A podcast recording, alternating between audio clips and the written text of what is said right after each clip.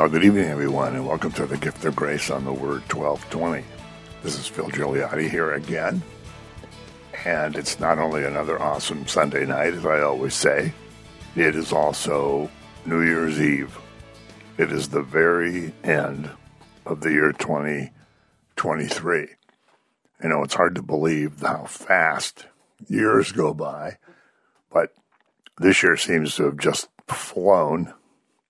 And at the end of the year, it's usually kind of a good idea to look back on the previous year, think about what's coming up in the next year.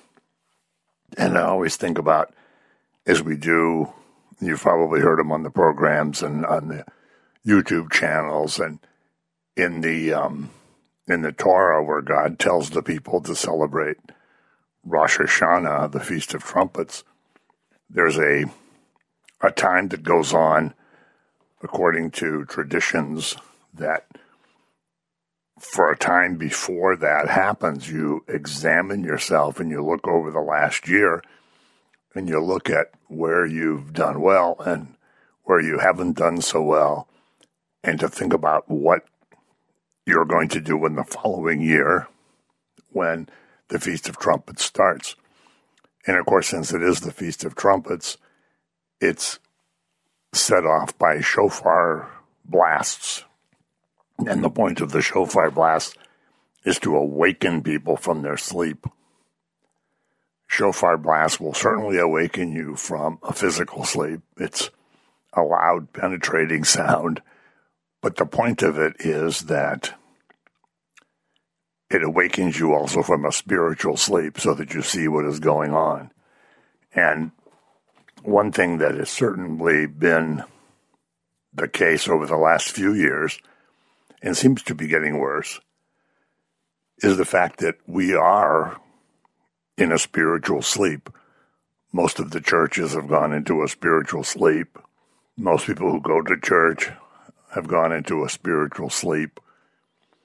Most people that used to, and I say most people because the differences in numbers has been stunning but the numbers of people that used to be involved in prayer meetings, Bible studies, charismatic prayer groups, and whatever else you want to name, even down to going to church, has dramatically decreased over the last several years.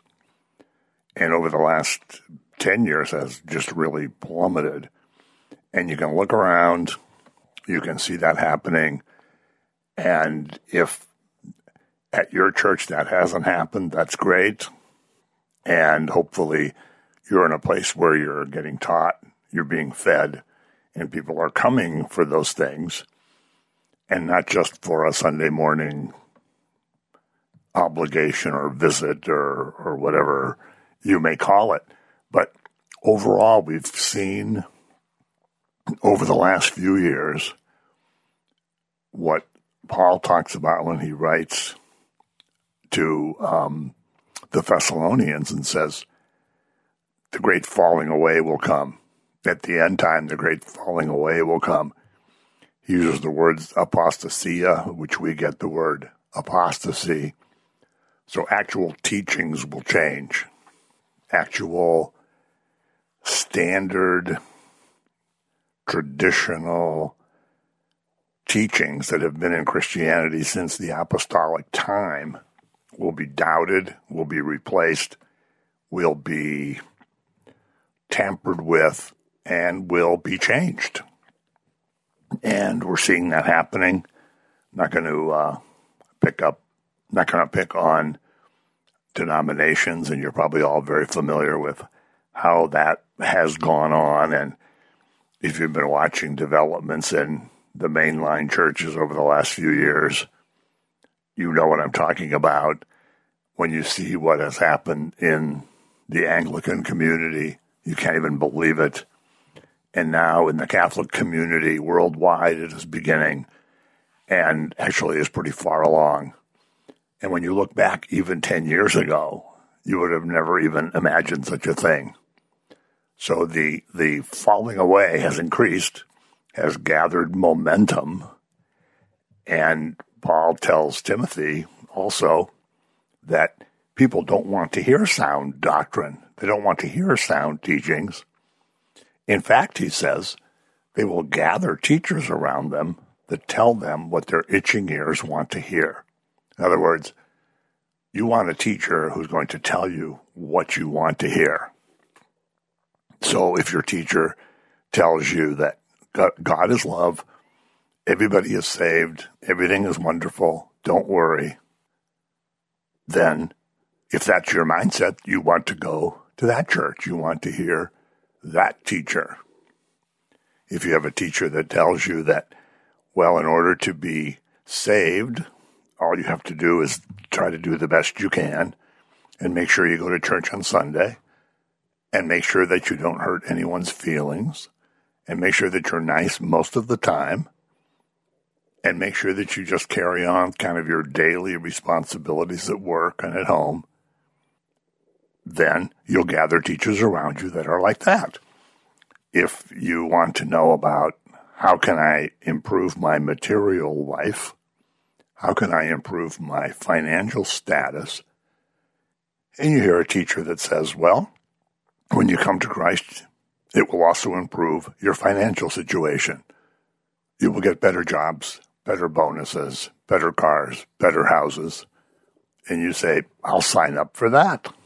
Because after all, the Bible talks about blessing everyone with stuff. And so you'll go to teachers that are like that. But when you go to a teacher that says that you're a sinner and you stand condemned before God, and that the only way that your sin can be dealt with is through Jesus and through his dying on the cross, and that through his blood, capital B, atonement is made for you, as is prefigured in the Torah, and is prefigured in the prophets, and is prefigured in the writings of the Tanakh, the Old Testament, and is prefigured and is talked about in the Gospels, is explained in the letters that Paul and Peter and John write, and that without repentance, it is impossible to enter the kingdom. Without staying away from the pride of, hey, I can do whatever I want, and hey, once I'm saved, I'm saved, and that's great, and I can do whatever I feel like doing now. People don't want to talk about crosses and blood and forgiveness and repentance when you have preachers telling you that no matter what you pray for, it will be answered. And if it's not answered, it means that you don't have enough faith. Then, when you're not cured of the disease, when your situation that you're praying for doesn't improve, you tend to chastise yourself and say, Well, according to what that guy told me, I must not, not have enough faith. God must be very disappointed with me. And these are streams that have been going through Christianity. But the fact of the salvation message is that you're a sinner, you stand condemned before God, and that Jesus is the only way that you can be saved. We just last week celebrated the birth of the Messiah. And I heard many years ago um, someone saying that everybody likes to see little baby Jesus in the manger and everybody likes to see touching nativity scenes. But nobody wants to hear what he has to say when he grows up. Nobody wants to hear what he has to say as a full grown man. Nobody wants to hear about sin and destruction and condemnation. And on the other side of the coin, they don't feel that they need the repentance, the forgiveness, the mercy, and the grace that only comes through him. If you don't believe that it only comes through him, then you will not get it. This will not be the way for you to enter into a awesome eternal life. Everyone will enter into eternal life. Because some people go go to hell when they die, believe it or not. And when your friends say, Well, the God I believe in would never send anyone to hell, then you can tell your friend you believe in the wrong God. Because God does, in fact, have people go to hell because that's what they've chosen. They've rejected the gospel, they've rejected Jesus, they've rejected the plan of salvation. And so basically, they're on their own. And the writer to the Hebrews says that very uh, eloquently in chapter 2, where he says, Well, don't neglect such a great plan of salvation. When you have this awesome plan of salvation, don't reject it. Don't neglect it. Don't doubt it. Don't disbelieve it. Don't think that you know better than the plan of salvation. And so, as we look back through this past year, we really haven't learned much from the pandemic of almost four years ago now, which was a time of quiet mercy. It was a time of quiet, should have been a time of quiet reflection, should have been a time of prayer, should have been a time of repentance, should have been a time to re examine oneself since so many things in the world were shut down, since so many things in the world could not be accessed like you were used to. Working was different and almost non existent. You couldn't go out to eat, you couldn't go to a movie, you couldn't assemble someplace and do whatever you used to do. Everything in life changed, and it was a time of grace and mercy for people who took advantage of it. But at that time, you'll recall the the biggest thing people were talking about was getting back to normal. When do we get back to normal? Well, we got back to normal. We forgot about the lessons. Maybe we didn't learn any lessons. Maybe we didn't know we were supposed to learn lessons, but we certainly did not take it as a time of grace and mercy. We took it as a time of, I can't wait to get back to normal so I can get back to the, the way that I've always lived, living like I always have. And so no matter what happened, we were willing to say, hey, as long as we get back to normal, as long as we get back to what we were doing before, that's the goal. So that became the physical goal. That was not the spiritual goal. And so since that time, we've had changes in the economy. We now have a significant war going on in the Middle East, which so far, as of today, is still limited but other other players seem to be getting involved. So no matter how you look at it, there's lessons to be learned if you look at these things in the right way. But we've come to a point where I always used to use the example of the fact that nobody in the world has ever lived like we have lived. And at least up until recently, no one in the world in history had ever lived like we live. We have beds, we have mattresses, we have couches, we have chairs, we have floors of uh, a hundred different kinds. We have stoves, we have refrigerators, we have microwaves, we have freezers where you can take a piece of meat and put it in the freezer, and two or three weeks from now you can defrost it and cook it you can take your leftover food, put it in the refrigerator, and eat it a day later, two days later. No one in history has been able to do that. And we have hundreds of ways to entertain ourselves in our home, all around us. And such a consumerized, um, materialistic society as we've just, as we always witness at Christmas time, that you can buy whatever you want to buy in whatever quantity you want to buy it, whether you can afford it or not, unfortunately. But there's spending sprees and buying sprees that you think are going to make you happy, you think are going to improve your situation, you think are going to get people to like you better. And so there's there's uh, shopping sprees that go on from the end of October till December 24th without any thought to what Christmas is all about. And then we have a healthcare system that has become an idol. People assume no matter what's wrong, it will be fixed. You'll have a scan, you'll take a pill, you'll have something done, and whatever happens to you, it will be fixed.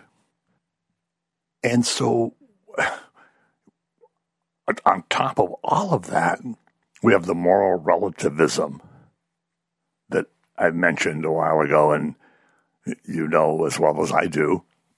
What's right for me may not be right for you, but we're both right. Whatever I believe is the truth. What I believe to be moral truth is the truth. What I believe to be theological truth is the truth. In other words, I make up my own system. I become not quite a God in myself, but little g God in myself, because what I think and what I say determines everything. So when you live in that kind of culture that I just outlined, the question is, what do you need a savior for? What do you need to be saved from? And Satan has done a great job, especially in the Western world. I mean, Western Europe, as you know, is a total disaster.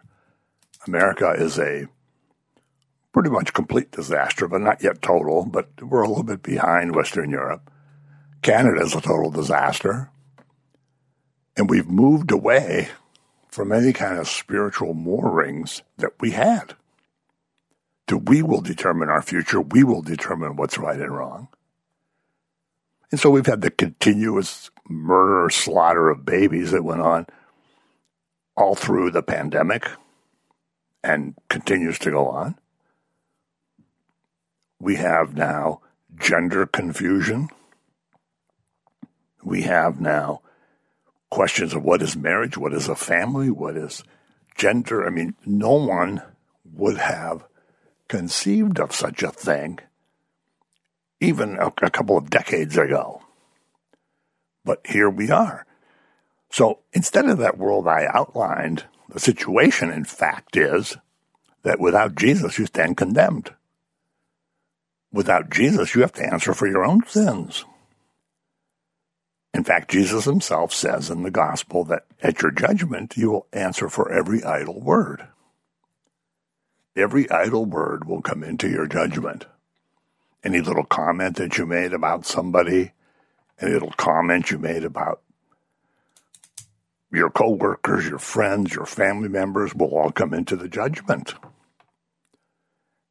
And he points out that that's a horrible thing. You can't live the way you were supposed to live, therefore, he had to come. The 21st century church, however, however, is basically creating a whole new structure where you have Christianity without Christ, you have church without the Holy Spirit, you have forgiveness without repentance.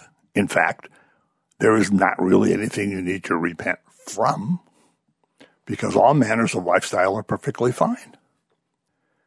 And we've seen this accelerate over the last year. And it has been accelerating through the Western world for sure.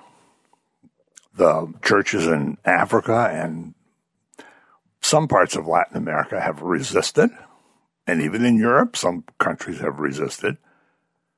But it has become an overwhelming tide and it does not show any sign of subsiding as we go into 2024 in uh, four hours from now, or whatever it is by now, four and a quarter hours.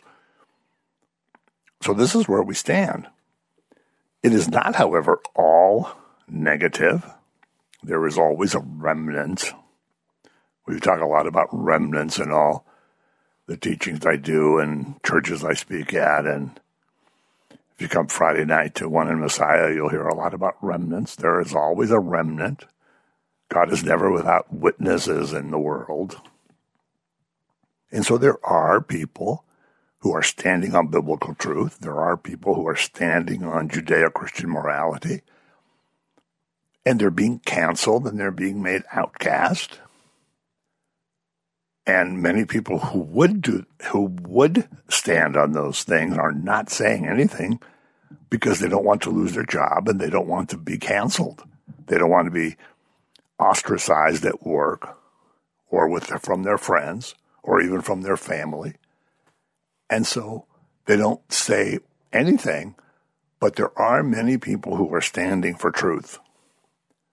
You don't always hear them, you don't always see them, but they are there. And as, and people say this every time there's a new year, but when the new year comes, we have to be more, more moved than ever to preach the gospel to people.